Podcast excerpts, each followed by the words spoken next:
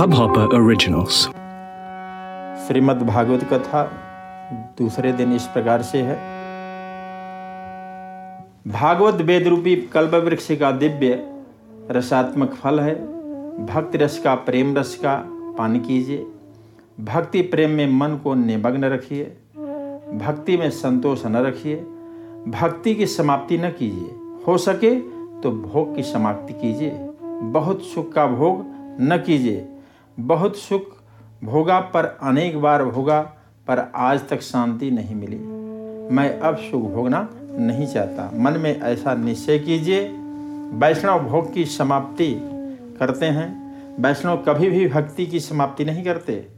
भक्ति कब तक? रस आलयम। अर्थात लय पर्यंत भक्ति करनी चाहिए।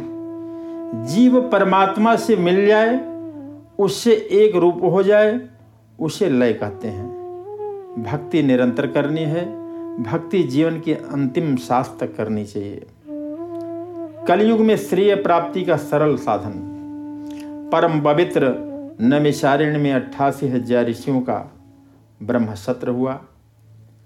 ऋषियों को स्वर्ग के सुख भोगने की इच्छा नहीं है, उनकी भगवान नारायण के चरणों में रहने की इच्छा है, भावना है। सभी ऋषि अग्निहोत्री तपस्वी ब्राह्मण जैसे हैं। अग्नि मन को शुद्ध करता है, इससे अग्नि का नाम पावक। पावयत यह सह पावक। ऋषि अग्नि का उपयोग करते हैं, अग्नि से खाना पकाते हैं। अग्नि से ही जीवन है, अग्नि प्रत्यक्ष परमात्मा का स्वरूप है। ऋषि अग्निहोत्री ब्राह्मण है, वे अग्नि में होम करते हैं। अग्निहोत्री ब्राह्मण के घर में चार कुंड होते हैं। कई एक कुंड का अग्निहोत्र रखते हैं। ठीक है, पर अग्निहोत्र चार कुंड का होता है। गायरमांत्याग्नि दक्षिणाग्नि, आह्वाग्नि, सर्वताग्नि, ये चार प्रकार की अग्नि रखते हैं। और कुंड का चौरस होता है, दक्षिणाग्नि का कुंड, अष्टमी के चंद्र जैसा होता है। गोलाकार कुंड, आह्वायाग्नि का होता है और विवाह के साथ घर आता है। उसे स्मारताग्नि कहते हैं। त एकदा तो मुनय प्रातहूत हुताग्नय सत्कृतम सुतमाशीनम पप्रक्षोरिदमादरात अग्निहोत्री ब्राह्मण नित्य कर्म और नैमित्तिक कर्म, ऐसे दो प्रकार के होम करते हैं। एक बार ये अग्निहोत्री ब्राह्मण दोनों प्रकार के होम करके बैठे थे। तब से व्यास जी महर्षि दो बार हुत शब्द का प्रयोग करते हैं। भागवत में एक भी अक्षर व्यर्थ नहीं है। भागवत में से एक भी अक्षर निकालने या बढ़ाने का किसी को अधिकार नहीं है। व्यास नारायण एक ही अक्षर कम या अधिक नहीं बोलते हैं। एक भी अक्षर अधिक बोलना पाप है। तोल कर नाप कर बोलिए। अधिक मत बोलिए। जो व्यक्ति अधिक बोलता है, वह प्रायः झूठ ही बोलता है। जो आदमी अधिक बोलता है, वह प्रायः किसी की निंदा ही करता है। वह निरर्थक अधिक बोलता है। जिन शब्दों का कोई अर्थ नहीं है, उन शब्दों को बोलने से, निरर्थक शब्दों के बोलने से शक्ति का नाश होता है। तब आप कान से सुनिए कि मैं अधिक तो नहीं बोल रहा, मैं निरर्थक शब्दों को उच्चारित तो नहीं कर रहा हूँ। वस्तुतः अधिक बोलने, व्यर्थ बोलने की बुरी आदत मनुष्यों की होती है। व्यास महर्षि एक अक्षर भी अधिक नहीं बोलते हैं। बाज़ार से कोई आ रहा है तो कई लोग पूछते हैं कि, सब्ज़ी इत्यादि ले आए हैं? सब्ज़ी का तो अर्थ है, पर सब्ज़ी वब्जी का क्या अर्थ है? व्यवहार में आदमी अनेक शब्द निरर्थक बोलता है। शब्द ब्रह्म का रूप है। एक अक्षर भी अधिक नहीं बोलना चाहिए। संध्या, गायत्री, अग्नि में दो प्रकार के होम। इत्यादि सत्कर्म करके ऋषिगण शांति से ब्रह्म सत्र में बैठे हैं। उसी समय पर सूद जी वहीं पधारे। सूद जी का स्वागत किया गया। बाद में प्रधान आचार्य शौनक मुनि ने सूद जी से प्रश्न पूछा, कल्याण का स्वरूप क्या है? श्रेय किसे कहते हैं? कई लोग ऐसा समझ रहे हैं कि लाख दो लाख रुपए हाथ में आ जाए तो कल्याण हो जाता है। कोई उपाधि नहीं रहेगी। अरे पैसा आपको भले ही सुख दे, पर पैसे से कभी किसी के दुख का अंत आता नहीं है। जिसके हाथ में पैसा, वह भले ही सुख भोगा रहे, पर उसे भी दुख भोगना ही पड़ता है। दुख का अंत तो परमात्मा के साथ प्रेम करने पर ही होता है। सौनजिक पूछते हैं कि श्रेय किसे कहते हैं तथा प्रेय किसे कहते हैं। जो सदैव सर्व को प्रिय होता है वही श्रेय। जो कुछ समय तक प्रिय लगता है, बाद में अप्रिय लगता है, उसे प्रिय कहते हैं। संसार के सभी विषय प्रिय स्वरूप हैं। ये सदैव किसी को प्रिय नहीं लगते। जो थोड़े समय के लिए प्रिय लगता है, बाद में अप्रिय अरुचिकर हो जाता है, तथा मन जहाँ से हट जाता है, वह प्रिय। फूल मुरझाने पर प्रिय नहीं लगता। आनंदमय परमात्मा ही श्रेय है। आनंद सभी को चाहिए और सदैव चाहिए। परमात्मा श्रेय स्वरूप हैं। भगवान श्री कृष्ण के बिना सभी को क्षणिक है, दुख रूप है। इसी से वह प्रिय है। सौनक जी कहते हैं कि कल्याण का, श्रेय का स्वरूप समझाइए। श्रेय प्राप्ति का सरल साधन बताइए। साधन सरल होगा तो कलयुग में लोग इसका उपयोग कर सकेंगे। कलयुग में मानव शरीर से शक्ति का विनाश हुआ। और आयुष्य का भी विनाश हुआ है। जीवन बहुत छोटा है और छोटे जीवन में बहुत विघ्न आते हैं। इसका विचार करके आप श्रेय प्राप्ति का सरल साधन बताइए। मंद सुमंद मतयो मंद भाग्या रूपद्रुता। कलयुग में लोगों को बहुत सी सुविधाएँ चाहिए। इससे व्याजी महर्षि ने वर्णन किया है कि कलयुग में लोग मंद बुद्धि वाले हैं। जिसे सुविधाएँ मिलती हैं, वह अधिक भक्ति नहीं करता। जिसे अधिक सुविधाएँ मिलती हैं, वह आलसी बन जाता है, सैया में लेटा रहता है। उसे बहुत सजा मिलती है। जीवन में थोड़ी असुविधा तो होनी चाहिए। जिसे सब तरह का सुख मिलता है, वह भान भूल जाता है। वह शांति से भक्ति नहीं करता। कलयुग का मनुष्य मंद बुद्धि वाला है। कलयुग में शक्ति का क्षय हुआ है। मानव यंत्र के अधीन हुआ। यंत्र का अर्थ है जो मानव के अधीन रहता है। वह यंत्र, परंतु अब मानव यंत्र के अधीन बन गया है। यंत्र युग में शक्ति का नाश हो गया है, आलस्य बढ़ गया है, मानव बहुत दुर्लभ हो गया है, परतंत्र हुआ है। प्राचीन काल में मंत्र शक्ति थे धीरे धीरे मंत्र शक्ति कम होने लगी और यंत्र शक्ति बढ़ने लगी। सूति जी कथा कर रहे थे, तब अट्ठासी हज़ार ऋषि कथा सुन रहे थे। फिर भी आवाज़ के लिए इतने बड़े बड़े लाउड स्पीकर नहीं थे। अट्ठासी हज़ार ऋषियों को सुनाई दे, इतनी बड़ी आवाज़ से बोलना पड़ता हुआ। कलयुग का मानव मंद बुद्धि वाला है और मंद शक्ति वाला है। कलयुग के लोग ऐसा समझ रहे हैं कि हम बहुत चतुर हैं, समझदार हैं। बहुत से लोग ऐसा भी मानते हैं कि हमारे बुज़ुर्ग मूर्ख थे। हमने यह नई खोज की है। अरे, वास्तव में हमारे जो बुज़ुर्ग ज्ञानी थे, बहुत बुद्धिमान थे, कलयुग का मानव मंदबुद्धि वाला है, जो काम बहुत आवश्यक है, वही काम वह नहीं कर पा रहा है। और जो काम बहुत आवश्यक नहीं है, वही काम वह सबसे पहले करता है। हमारे शास्त्रों में लिखा है कि सुबह चार बजे उठकर ध्यान करना चाहिए। लोग सुबह उठकर ध्यान नहीं करते। जब सुबह थोड़ी थोड़ी सर्दी पड़ती है, तब इसे सैया में ही आनंद आता है। सुबह के चार बजे के बाद जिसे सैया में बहुत आनंद आता है, उसे ऊपर जाने की सजा भी बहुत मिलती है।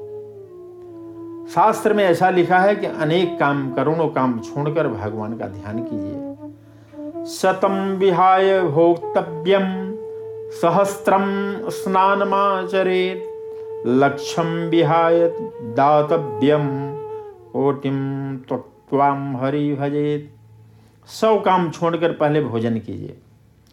वह तो आप करे ही होंगे। और इससे वह कहने की ज़रूरत नहीं है। हज़ार काम छोड़कर स्नान कीजिए, लाख काम छोड़कर दान कीजिए, और करोड़ों काम छोड़कर भगवान की भक्ति कीजिए। बहुत से ऐसे लोग होते हैं कि घर के सभी कामों को पूर्ण हो जाने के बाद माला लेकर बैठते हैं, और जैसे माला ली कि निद्रा देवी दौड़ती हुई आ पहुँचती हैं। अरे, घर का काम पहला कि परमात्मा पहले घर किसने दिया? आँखें किसने दी? घर का काम बाद में किंतु सुबह पहले भक्ति कीजिए। कलयुग का मानव मन बुद्धि का है। जो काम बहुत ज़रूरी है वह नहीं करता। और जो ज़रूरी नहीं है उसे पहले करता है। कलयुग का मानव व्यवहार में बहुत सावधान रहता है परंतु भक्ति में बहुत गाफिल रहता है। उससे उसे मंद बुद्धि वाला कहा जाता है। व्यवहार का काम बहुत सावधानी से करता है। कई लोग जब रुपए गिनते हैं, तब एकाग्र चित्त से गिनते हैं। भूल न हो। इसलिए सावधान रहें। कोई आता है तो उसे दिखाई नहीं देता। कोई कुछ कहता है तो उन्हें सुनाई नहीं पड़ता। मैं रुपए गिन रहा था। आप कुछ कह रहे थे क्या? क्या कह रहे थे? यह जरा भी ध्यान नहीं है। पर माला करने जब बैठते हैं, तब कोई आता है तो सभी को सुनाई पड़ता है। माताएँ जब खाना बनाती हैं तब एकाग्र चित से नमक डालते हैं।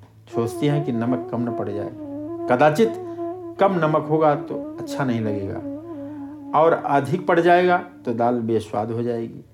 व्यवहार में काम करते हुए मानव एकाग्र चित से काम करता है। बहुत सावधान होकर काम करता है। पर भगवान की भक्ति एकाग्र चित से नहीं करता। सेवा पूजा भी नहीं करता। इससे व्यास जी ने हमें मंद बुद्धि वाला कहा है। कलयुग का मानव मंद भाग्य वाला है। भाग्यशाली कौन है? क्या बहुत धनवान भाग्यशाली है? संपत्ति जब बढ़ती है, तब मनुष्य प्रमादी बनता है। अति संपत्ति प्राप्त होने पर मनुष्य में विकार वासना बढ़ती है। भाग्यशाली हो, वह है जिसे भजनानंदी साधु संतों का सत्संग मिलता है। कलयुग का मानव मंद भाग्य वाला है, क्योंकि उसे भजनानंदी साधु संतों का संग नहीं मिलता है। और न टिकता ही है। सौनक जी कहते हैं कि भगवान श्री कृष्ण प्रकट हुए, इसका कारण समझाइए।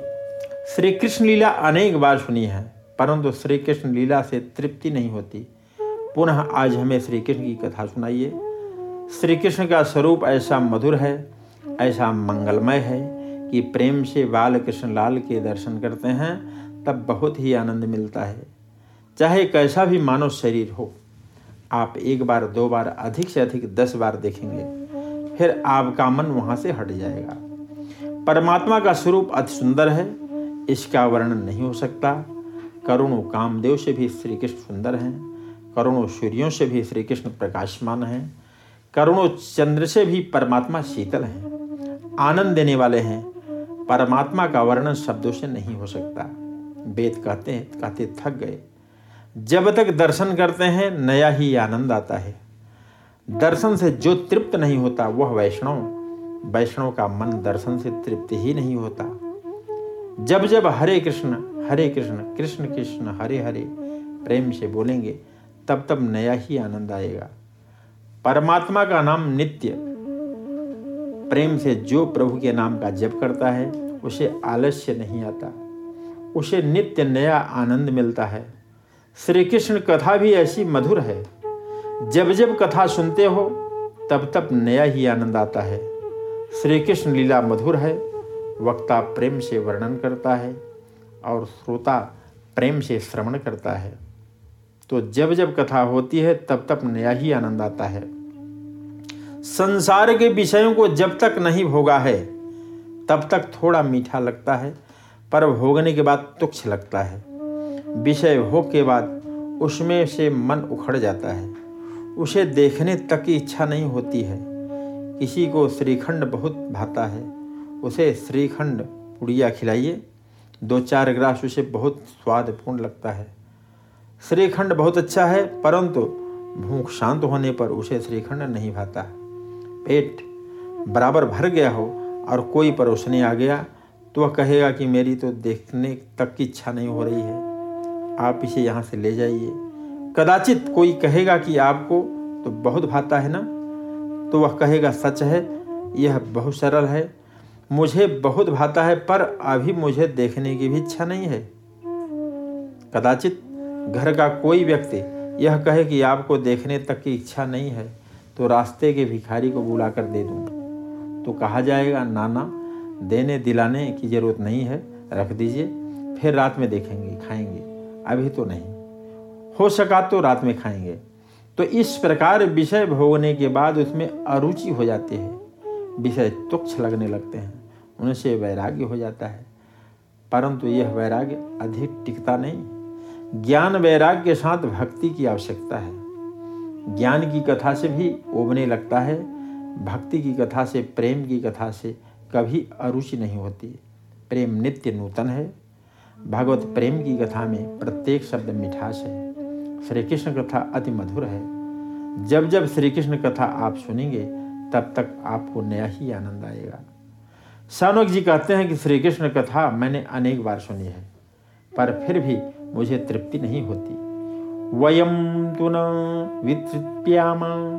उत्तम श्लोक विक्रमे यक्षिणवताम रस ज्ञानाम स्वाद स्वाद पदे पदे हाँ तो सौनक जी निवेदन करते हैं कि फिर से श्री कृष्ण कथा हमें सुनाइए।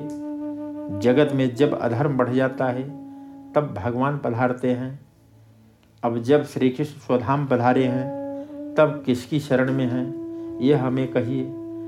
अधर्म जब बढ़ जाता है, तब धर्म का क्या होता है? धर्म कहाँ रहता है? प्रथम अध्याय तो प्रश्न प्रश्नात्मक अध्याय है। इस अध्याय में अनेक प्रश्न हैं। इस हब हॉपर ओरिजिनल को सुनने के लिए आपका शुक्रिया। अगर आप भी अपना पॉडकास्ट लॉन्च करना चाहते हैं तो हब हॉपर स्टूडियो वेबसाइट पे रजिस्टर करें और एक मिनट के अंदर अंदर अपना खुद का पॉडकास्ट लॉन्च करें। यही नहीं स्टूडियो देता है आपको पूरी आज़ादी कहीं भी, कभी भी अपना पॉडकास्ट लॉन्च करने की सिर्फ़ तीन आसान स्टेप्स में। तो साथ में अपना पॉडकास्ट शुरू करने के लिए तैयार। Just hop on hub hopper simply content